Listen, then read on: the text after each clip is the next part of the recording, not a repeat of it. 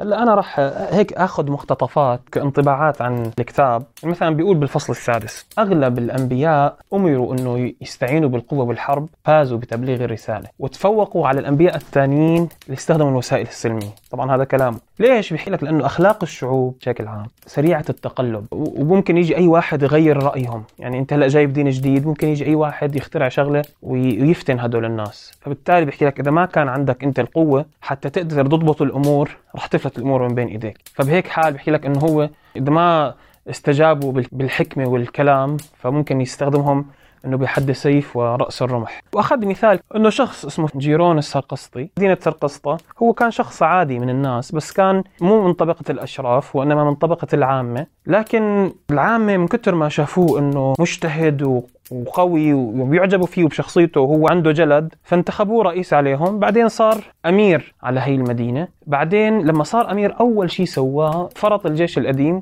وسوى جيش جديد بدل أصدقائه القدامى وعمل أصدقاء جدد. فهذا كان أسباب من أسباب أنه تقوت دولته وقدر يستحكم بسرقسطة ويقودها بقوة وثبات. يعني مثلا من إحدى نصائحه كمان للأمير كيف بدك تحكم بلاد كانت من قبل الفتح مستقلة؟ يعني كيف تتعامل مع هدول الناس؟ احكي لك إنك يعني تجارب ورجتنا ثلاث سيناريوهات. السيناريو الأول إنه بتخرب بلد بتدمر كل شيء وبتبني سلطة على أنقاض هي البلد. الخيار الثاني إنك تعيش بهي البلد وتضلك قاعد معهم. والخيار الثالث إنك تعطيها الحرية وكل الاستقلال اللي كانوا يتمتعوا فيه لكن تأخذ منهم الجزية كل سنة. وبحكي لك أثبتت التجارب إنه أضمن الوسائل إنك تأخذ منهم الجزية وتتركهم بالحرية تبعهم والاستقلال تبعهم. ليش؟ بحكي لك لأنه هدول أهل هي البلاد متعودين على الحرية. وأعطى أمثلة لكل سيناريو. بحكي لك مثلا اسبارتا استولت على أثينا وحكموها باللين ومنحوها الحرية وكانوا يأخذوا منها الجزية. بينما مثلا استولت روما على قرطاجنة وبعد ما دمروا كل المدينة وأسسوا دولتهم بناء عليها. هلأ بيجيك كمان سيناريو الثالث. الرومان حاولوا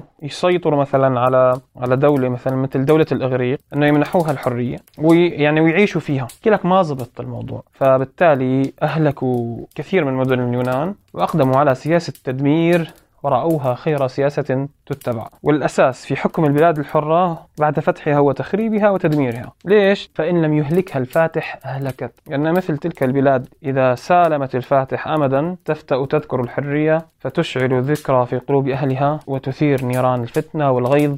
إنه أنتم سلبتونا الحرية تبعنا ونحن كنا عايشين بحريه وبتضل هذا الكلام محفوظ في أذهان وقلوب الآباء وينقلوها للأولاد. وبنفس الوقت هلأ بيجي على الحكم على البلاد اللي بلاد متعودة على حكم الأسر المالكة يحكي لك فهلاك الأسرة يسهل على الفاتح امتلاك البلد لأنها مفطورة على الطاعة ولأنها تبحث عن أمير لها بعد هلاك الأسرة. فلا تجد ويصعب عليها اختيار فرد من أفرادها لأنه كل واحد منهم بيشوف حاله هو كفؤ للثاني ولا تستطيع أن تعيش حرة مستقلة. وبهذا تضعف عن حمل السلاح فيمكن لأي أمير حاذق أن يستولي عليها. لك كمان هو كان معجب بسياسة الرومان إذا فتحوا مدن وبلدان جديدة فبيأسسوا فيها مستعمراتهم وبيأكرموا الأشراف وبيحسنوا إليهم يعني بدون ما يزيدوا من القوة تبعهم. بحكي لك هذا السر. أنه أنت؟ الأشراف بتدير بالك عليهم تعطيهم من الأموال تكسر جناحه وبتخليه يزيد قوته. وكانوا يسدوا باب الولاية في وجوه الأجانب والدخلاء. فكان هذا إعجابه باليونان هون ذكر مثال جميل هو أعطى مثال أنه